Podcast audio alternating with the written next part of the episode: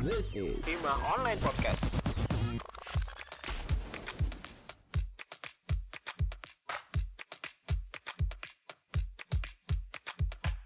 Halo semuanya, selamat datang di Himah Berbicara. Aku Lele bersama temanku Firly.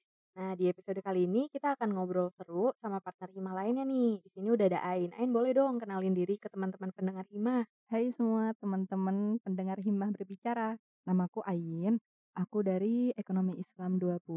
Di Himmah aku jadi miminnya Himmah. Yeay. Yeay. Sosmed ya berarti. Iya, bener banget. Nah, kali ini kita mau sharing-sharing nih berdasarkan pengalaman kita ke teman-teman pendengar Hima terkait gimana sih gaya belajar yang efektif di kita, terus gimana cara kita nge-manage waktu menjelang UAS supaya kita juga nggak kelabakan dan banyak waktu senggang yang akhirnya terbuang dengan sia-sia. Sama seperti judulnya, sebentar lagi UAS, jangan was-was. Kebetulan banget nih di pertengahan bulan Juli, ujian akhir semester atau UAS akan dilaksanakan untuk seluruh mahasiswa-mahasiswi Universitas Islam Indonesia. Nah, untuk menyambutnya pasti dong kita perlu kesiapan yang matang. Nah, kesiapan ini mungkin mulai dari pemahaman materi kuliah, terus manajemen waktu, sampai gimana caranya kita ngejaga fisik dan mental kita supaya tetap fit sampai hari H UAS. Tapi emang nggak jarang juga hari-hari menjelang UAS tuh emang suka ngelelahkan gitu kayak nggak sih kayak overwhelming banget. Benar-benar. Setuju sih. Iya, dan tugas juga mungkin nggak selesai-selesai, deadline organisasi mungkin buat teman-teman yang join organisasi. Dan itu kadang bikin kita jadi kecapean sendiri bahkan sebelum UAS. Iya nggak sih, Le? Setuju banget sih. Nah, aku mau nanya nih sama Ain. Kamu tuh selain kuliah dan Himah nih Mm-mm. pastinya, ada gak sih kesibukan lainnya di kampus? Selain kuliah dan Himmah, aku ada kesibukan lain juga. Apa tuh? Kayak kan pertama tuh ada kuliah, terus ada Himmah, habis itu aku juga join marketing fakultas. Markom nggak sih namanya? Nah, iya di Markom nih kebetulan aku dikasih amanah sebagai content creator. Wow, lagi Wow. dan lagi. Lagi dan Iya. lagi. Keren. Terus gimana Iya. sih cara kamu bagi waktu antara itu semua gitu? Kalau caraku bagi waktu antara tiga kesibukan ini nih, yang pertama kuliah kan, terus himmah, terus markom. Nah, di kuliah kebetulan aku nih di ekonomi Islam nggak yang sepanang-sepanang banget gitu. Jadi bisa dibilang kalau kuliah di ekonomi Islam tuh banyak nyimak dan diskusinya. Kalau kelasku sendiri termasuk kelas yang beruntung ya, karena iya? kelasku tuh jarang dapat tugas gitu. Wah, itu impian banget. Aduh. Eh, tapi emang kalau dari Eki sendiri, eh, Mm-mm. UASnya tuh kayak gimana sih? Online kah, offline kah? Oh, kalau Ekis kayaknya satu FIAI, satu fakultas kan aku di FIAI ya. Mm-mm. Nah, di FIAI itu dia online semua setahu aku. Berarti UAS kali ini masih full online ya? Iya, masih full Kalau di online. psikologi sendiri emang sama kayak Ekis masih full online sih. Kalau dari Arsi gimana? Wow, arti ini udah untuk puasnya beda sendiri sih. Kayak kita nih udah full offline, baik yang Mm. teori maupun yang studio. Jadi Wah, agak aduh, mm, ini first time gak sih? Sebelumnya tuh UTS masih Iya, online. bener-bener bener banget. Jadi kayak wah butuh beradaptasi Iya, lagi betul. sih.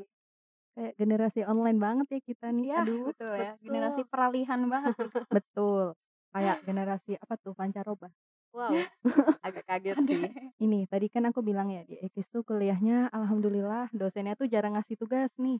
Jadi kayak satu semester kita kuliah eh, 4 sampai 5 bulan. Nah, kebetulan dosen-dosen aku itu emang jarang ngasih tugas. Tapi begitu deket UAS, Wah, bruk, aduh sama sih. Wow, kayak di ujung ditimpa. ya. Iya. Ini ya bener, ini baru kejadian banget sama aku kebetulan. Mm-mm. Jadi eh, seminggu tepat seminggu sebelum UAS itu Iya. kita kan mungkin waktunya buat belajar, nyatet, terus juga sharing-sharing sama teman-teman materinya apa aja sih yang keluar, belajar bareng gitu-gitu kan. Review gitu ya. Iya, betul banget. Tapi ini kok tiba-tiba pagi banget itu dosenku tuh seabrek ngasih tugas yang itu tuh nggak gampang buat dikerjain langsung cepet gitu. Itu kan rasanya langsung apa ya kayak aduh ini gimana ini mau uas tapi kok tiba-tiba ada tugas baru. Mm-mm. Iya nggak sih rasanya bener, kayak bener, bener. overwhelming Iya. banget. Setuju. Tapi kalian nih ujiannya tuh emang yang ngisi soal gitu atau take home atau gimana? Kalau aku pribadi ada tugas yang ini udah tiga semester berlalu aku belum tahu tugasnya semester 4 kayak apa. Cuma eh berdasarkan yang dulu-dulu tugasnya tuh macam-macam yang pertama ada take home bikin analisis gitu. Analisis nih eh, emang kayak apa ya kayak kemampuan dasar yang harus kita punya sebagai manusia ya. Jadi menurut aku ini nggak susah-susah banget. Habis itu ada lagi tugas kayak ada nggak sih kalian tuh ngerasa kalau di kuliah tuh eee, harusnya banyak analisisnya tapi dosen masih minta sebutkan dan jelaskan. Iya, betul banget. Kayak Aduh. definisi gitu-gitu nggak sih? Iya. Yang itu bikin kita tuh harus mau nggak mau harus ngafalin definisinya itu. Dan itu seringnya tekstual banget gak Iya, sih? bener. Kalau nggak mirip buku tuh, aduh. Ya kayaknya that's why banyak orang yang pakai metode belajar, hafalkan, lupakan. Lupakan. Iya. Hmm, Iya. betul betul. Iya. Nah, kayak gitu juga aku sering nemu tuh kayak gitu di ujian. Jadi kayak datang, kerjakan, lupakan. Hmm. Itu offline ya. Nah, kalau online mungkin bisa jadi kayak baca, kerjain, lupain gitu. Betul betul betul. Kalau gitu tadi kan kamu udah bilang ada kesibukan lain selain himah dan kuliah gitu. Dari cara kamu nge-manage waktunya sendiri supaya seimbang lah seenggaknya. Mhm. Apalagi menjelang UAS gitu. Mhm. Dari kamu sendiri ada nggak sih strategi khusus atau hal-hal yang mungkin kamu lakuin yang biasanya nggak kamu lakuin dan itu tujuannya supaya menyeimbangkan kegiatan-kegiatan kamu. Karena aku dari SMA terbiasa nggak mencatat ya. Jadi sekarang aku sudah mulai insyaf untuk mencatat. Ya. Wow. Eh, jadi kayak dulu kayak kita tuh yang penting kita nyetabilo buku materi itu kan udah cukup banget. Nah, kalau misalnya sekarang di kuliahan, aku pernah nih bimbang banget sama teman aku. Jadi teman aku nih kita bisa dibilang lumayan deket, lumayan sering sharing di chat. Nah, itu aku sama dia tuh sharing bahasannya, kamu di kelas nyatet atau enggak gitu. Eh, suatu ketika aku bilang nih sama dia, "Eh, kamu kalau misalnya kuliah biasanya nyatet nggak sih? Kalau aku, aku pribadi pengen nyatet, cuman kalau aku nyatet, kebetulan aku nih tipe orang yang kalau nulis tuh harus bagus. Kalau Oh. jelek, aku nggak bakal baca, Hmm. males gitu Iya loh. iya iya. Hmm. Tipe-tipe estetik gitu ya biasanya buku catatannya penuh dengan warna-warni, spidol, tulisan, pulpen gitu. Aduh, eh, bisa dibilang eh dibilang estetik tuh nggak bisa ya, karena aku yang penting tulisannya rapi Yang aja udah rapi. alhamdulillah Hmm, bener, bener, gitu. Nah, terus eh, temanku tuh bilang, sama banget In, aku juga suka nggak nyatet, tapi kebetulan karena aku nih anak ekonomi Islam yang ada hitungan sih tapi nggak banyak. Nah, temanku itu dia anak teknik, kan beda ya urusannya. Kalau aku tuh bisa kayak pengingat dengan menganalisis di otakku kasus-kasus yang membuatku terkesan gitu. Kalau dia mana ada gitu. Jadi ya mau nggak mau temanku nih dia akhirnya setelah eh, kita sharing-sharing tuh dia menemukan percobaan pertama dia harus coba ngerekam terus nanti pas sudah kelar kelasnya dia nyatet lagi. Nah, aku bilang kayak itu tuh bikin kerja dua kali gak sih? Betul betul. Terus dia bilang gimana lagi, tapi aku juga nggak keberatan sih soalnya dia itu banyak gabut juga kebetulan. Jadi Hmm. kalau gabutnya diisi bermanfaat kenapa enggak walaupun belajar dua kali gitu. Terus aku mikirnya, aduh aku nggak deh. Pas itu kan kita semester 1, aku nggak mau kayak gitu, aku nggak mau belajar dua kali karena aku nggak pengen kayak hidupku tuh penuh dengan belajar doang. Aku pengen mencoba-coba hal lain gitu kan. Sampai semester 2, IPK aku masih aman, cuman karena aku kekeh nggak mau nyatet itu tuh jadinya ada satu matkul yang nilainya C. Aduh parah Wah. banget, aku sedih soalnya Wah, di matkul itu aku akuin aku sering agak eh, ke distract. Cuman aku tuh berpendapat bahwa matkulnya tuh lumayan seru gitu. Nah, di semester ini aku baru menyadari bahwa aku nih kebetulan memoriku tuh pendek. Jadi kalau misalnya aku nggak ada catatan, apalagi yang bisa aku andalkan gitu. Iya. Jadi akhirnya mulai eh, beberapa minggu terakhirnya aku mulai nyatet dan alhamdulillah lumayan membantu sih. Eh, kalau aku boleh cerita ya, dulu tuh Mm-mm. SMA aku tipe yang kayak kalau nulis itu nyatet harus warna-warni. Oh, estetik girl. Iya, aku tuh dulu Berarti kamu punya eh, banyak banget pulpen ya? Oh iya banyak banget. Wow. Wow. ya ka- karena dulu tuh kayak kalau kalian tahu ya ada kayak hand lettering gitu. Oh Itu iya iya iya. kayak famous gitu. Iya Iya, tuh iya, kayak betul, ngetren betul, gitu ya. Iya kan, populer Heeh. banget. Eh, setiap kali ada pelajaran gitu, aku pasti selalu nyatet dan nyatetnya itu emang agak lama sih karena kan gonta-ganti pulpen segala macam biar bagus. Tapi Iya. awalnya aku ngerasa seneng ngerasa kayak oh akhirnya aku bisa nyatet terus dengan bagus lagi tapi ternyata pas uas itu tuh nggak fully kepake kenapa? Karena ujung-ujungnya aku males gitu. Catatannya ujung-ujungnya nggak kebaca ujung-ujungnya Oh, kayak buat nge-recall buang-buang gitu ya. kertas aja gitu. Ya Tapi- akhirnya sekarang udah udah nggak pernah Nggak pernah lagi. lagi ya. Hmm, nyatet seadanya ya. Itu itu kece sih. Aku juga waktu itu sempat ngeliat trennya kayak orang-orang estetik banget punya Iya. punya catatan ya. Mm-mm. dan aku adalah kebalikannya aku adalah orang yang males banget nyatet sama sih kayak Ain. Tapi kayak aku nggak nggak yang nggak nyatet sama sekali gitu. Aku yang penting tuh punya catatan punya oret-oretan udah sih itu sebagai pegangan aku sih Hmm. jadi persetan dengan estetik Oh, yang ya. penting aku punya inti dari Iya, semuanya iya. gitu Mm, aku gitu sih ngomongin soal estetik tuh dulu aku punya temen yang aku sebangku sama dia nih pas Mhm. aku SMP. Nah dia itu tiap eh, guru ngejelasin dia ngejajarin nih polpen pelangi, stabilo tiga warna. Habis Wah. itu eh, polpen yang tajam sama yang biasa. Hmm. Itu disiapin di mejanya dan aku membandingkan dengan mejaku tuh aduh Kosong gitu ya. jomplang banget ya Bun ya. Keren banget ya ada orang kayak gitu. Aku tuh amazed banget kayak effort loh itu. Iya, kayak wow. benar-benar. gila. Bawa ke sekolahnya juga pasti tempat pensilnya berat gitu kan. Iya. Eh, tadi kan udah ini nih strategi kamu mungkin sebelumnya nggak dilakuin sekarang dilakuin itu salah satunya nyatet. Ya. Kalau dari kamu sendiri pernah nggak sih kamu ngerasa overwhelmed atau stres gitu sama kegiatan-kegiatan kamu kan sekarang kamu di hima. Ya. Terus kamu ada kegiatan kuliah, tugas-tugas juga semakin mendekati uas semakin numpuk gitu. Mm-mm-mm. Kamu pernah nggak sih ngerasa stres?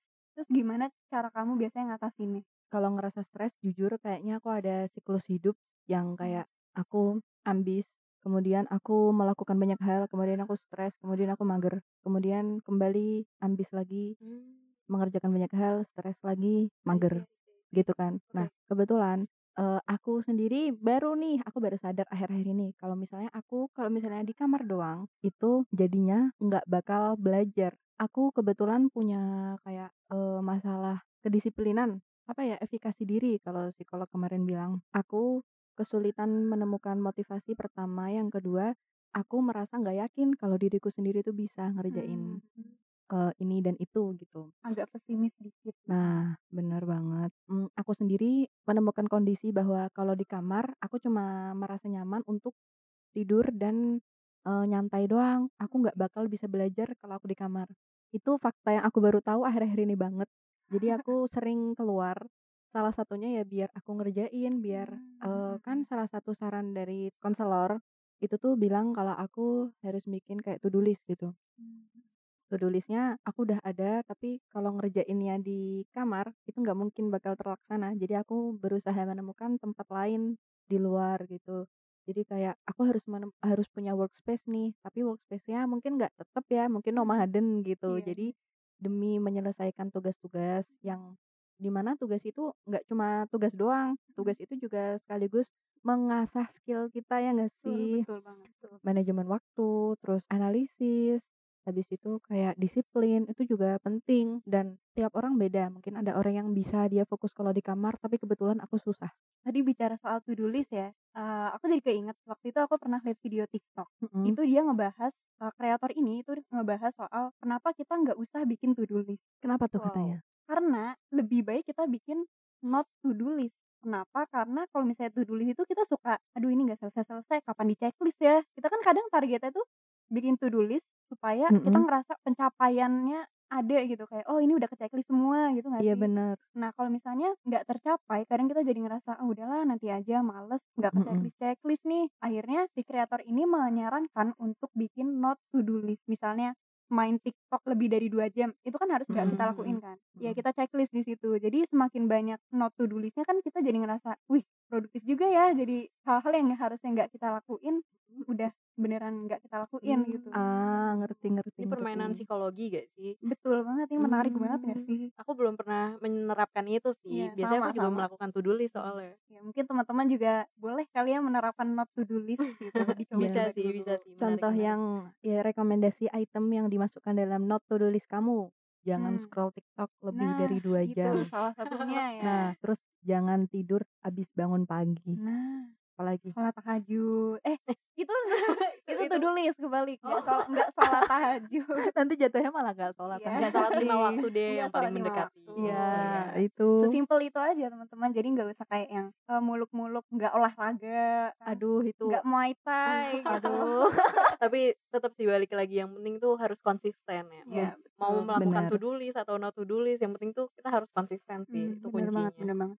Ngomongin konsisten, aku jadi keinget kemarin pernah ketemu sama salah satu instruktur di tempat aku belajar. Nah, beliau tuh bilang, sebenarnya kita tuh nggak butuh-butuh amat motivasi. Aku bingung dong, tapi aku Kenapa lanjut dengerin tuh. Mm-mm. Yang penting tuh disiplin. Nah, beliau bilang, saya enggak enggak pernah tuh termotivasi tiap hari buat ngajar. Tapi apa, tapi saya ya disiplin buat ngajar. Masa kalau misalnya kita nggak ada motivasi buat ngajar, masa kita nggak ngajar? Mhm Gitu kan. Kan udah ngebahas tadi gimana caranya membagi waktu antara kesibukan kuliah dan di luar non akademisnya itu. Gimana sih kehidupan sosialnya seorang Ain gitu Waduh. di Kepo di di juga nih sela-sela kesibukan kuliah, Mhm. organisasi, organisasinya pun nggak cuma satu ya kan. bener. Terus tugas-tugas kuliah itu kan pasti eee, takes time banget kan. Mmm. Ada kendala, apakah aman-aman aja atau gimana? Agak ya Nggak ngomongin soal bersosial ini. Mhm. Jadi kebetulan aku punya banyak temen di tempat yang beda. Jadi aku kan tinggal di asrama nih. Eee, ya mestilah sama teman-teman asramaku, terutama teman kamar. Kemudian aku ada teman-teman hima. Aku juga ada teman-teman markom. Nah, teman-teman markom ini ada sebagian yang juga teman sekelas aku. Di antara teman-teman itu, gimana sih caranya aku nyeimbangin biar bisa bersosial dengan baik sama mereka semua. Kalau misalnya teman asrama,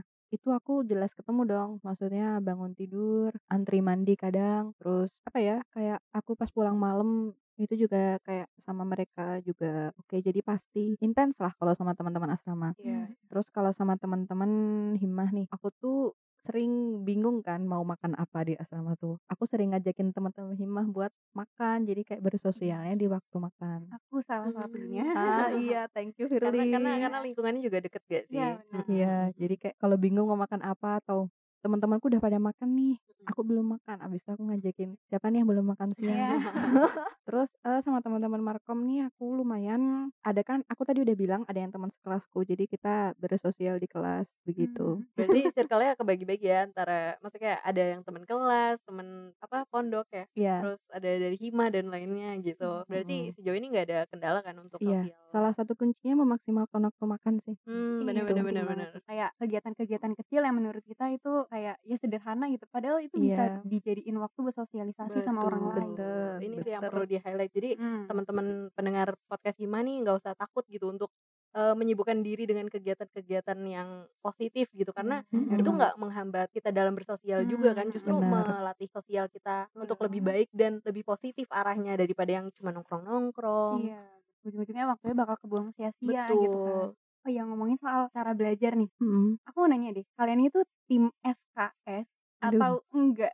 Nih, kepo aja Iya sih. iya, enggak enggak sih. Kalau SKS itu mungkin di beberapa mata kuliah teori yang menurutku mungkin masih bisa aku kejar, Mhm. aku sebenarnya nggak SKS banget sih, cuman emang di akhir-akhir ya, itu baru aku pelajarin gitu. Cuman beberapa mata kuliah dan kebanyakan itu justru nggak bisa di SKS-in atau kayak Oh, ambil contoh tuh gitu. kayak studio. Studio itu outputnya tuh kayak hasil dari apa ya, praktek dari teori-teori di Mhm. semester itu gitu. Jadi Mmm. eee, nanti pas UAS ataupun UTS itu banyak banget projeknya kayak buat aprep, kayak buat desain report, kayak logbook, maket dan segala macam. Itu kan nggak bisa ya kalau Iya misalkan iya. semalam jadi gitu. Jadi itu bener-bener yang harus dari jauh-jauh hari dan ada beberapa mata Mmm. kuliah yang emang susah banget. Jadi Wah, butuh kayak pemahaman. Jadi bener-bener yang harus dari jauh-jauh hari udah paham gitu. jadi 50-50 ya, ada yang SKS, ada yang enggak. Iya, biasanya benar. yang umum aku SKS sih. Oh gitu. Wah, fun fact nih guys. Kalau Ain sendiri gimana? Kalau misalnya aku, aku lebih suka ngobrolin itu sama temen. Jadi itu Mmm. bisa dibilang SKS nggak sih ini? Tapi bukan deh. Eee, misal ada matkul, misal nama matkulnya nih aku dapet kewirausahaan syariah. Nah, aku ngobrolin nih matkul sama temenku. Kita ngobrolnya nggak sekali dua kali, tapi beberapa kali. Nah, itu salah satu yang bikin ingatan melekat di otak. Ada lagi matkul eee, yang teori-teori gitu dibikin SKS bisa banget kayak sama kayak Lele Mmm, tadi.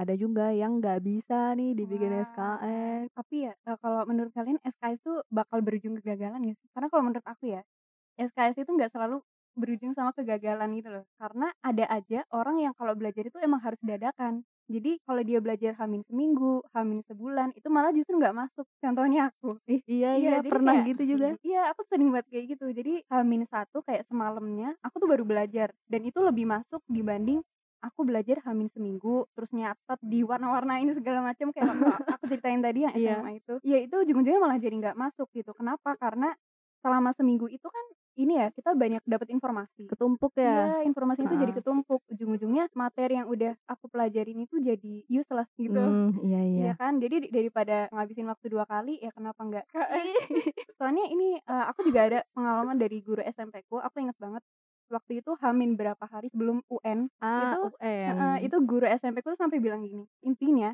sehari sebelum UN itu nggak perlu belajar nggak apa-apa, take sometimes buat rehat sejenak setelah berbulan-bulan belajar persiapan UN." Jadi awal itu aku agak skeptis sama pernyataan itu karena aku ngerasa itu tuh kayak, "Oh masa sih sehari sebelum UN malah nggak belajar?" Gitu. Tapi ternyata Mhm emang mhm. ada orang yang nggak bisa belajar H-1. Ah, Iya, karena iya temanku iya. juga pernah, dia pernah cerita, dia tuh kalau belajar nggak bisa semalam, jadi harus beberapa hari sebelumnya. Harus Heeh, jadi hari. karena ada perasaan nggak tenang gitu kalau sebelum, eee, belajar itu SKS tuh dia nggak tenang gitu. Emang ini sih tipe belajar kita emang harus kita cari lebih Harus dalam, iya iya, benar. jadi kita harus paham banget Nggak semua saran kayak belajar gimana. harus di kita turutin gitu ya. Mmm, benar benar benar. Oke, kayaknya udah banyak banget nih yang kita obrolin sama Ain. Iya tuh. Dari mulai sibukan, terus gimana time manajemennya, strategi belajarnya, terus kehidupan sosialnya, sampai tadi kita bahas terkait sistem SKS gitu ya. Mhm mhm. Dan kayak tadi yang Ain bilang, itu salah satu yang perlu di-highlight sih, gimana kita bisa nyeimbangin antara kegiatan kuliah, organisasi, sama main gitu. Karena contohnya tadi proses sosialisasi itu nggak mesti nunggu momen. Jadi menggunakan jam makan siang sebagai proses interaksi dan sosialisasi sama orang lain itu juga bisa kita lakuin. Semoga teman-teman pendengar Hima bisa punya insight baru nih untuk diadopsi pas UAS besok. Pokoknya kita di sini sama-sama berdoa semoga segala usaha dan doa yang telah tercurah dapat membuahkan hasil yang terbaik. Kita juga harus mengupayakan segala hal sehingga nanti kita akan merasa bahwa apa yang kita lakuin ini akhirnya membuahkan hasil sesuai dengan yang kita inginkan. Tapi jangan lupa bahwa selalu ada momen kita nggak mendapatkan apa yang kita inginkan dan itu nggak apa-apa banget. Setuju. Semangat teman-teman buat belajar. Terima kasih Ain udah mau jadi partner kita kali ini. Ih, sip. Sama-sama banget loh, teman-teman.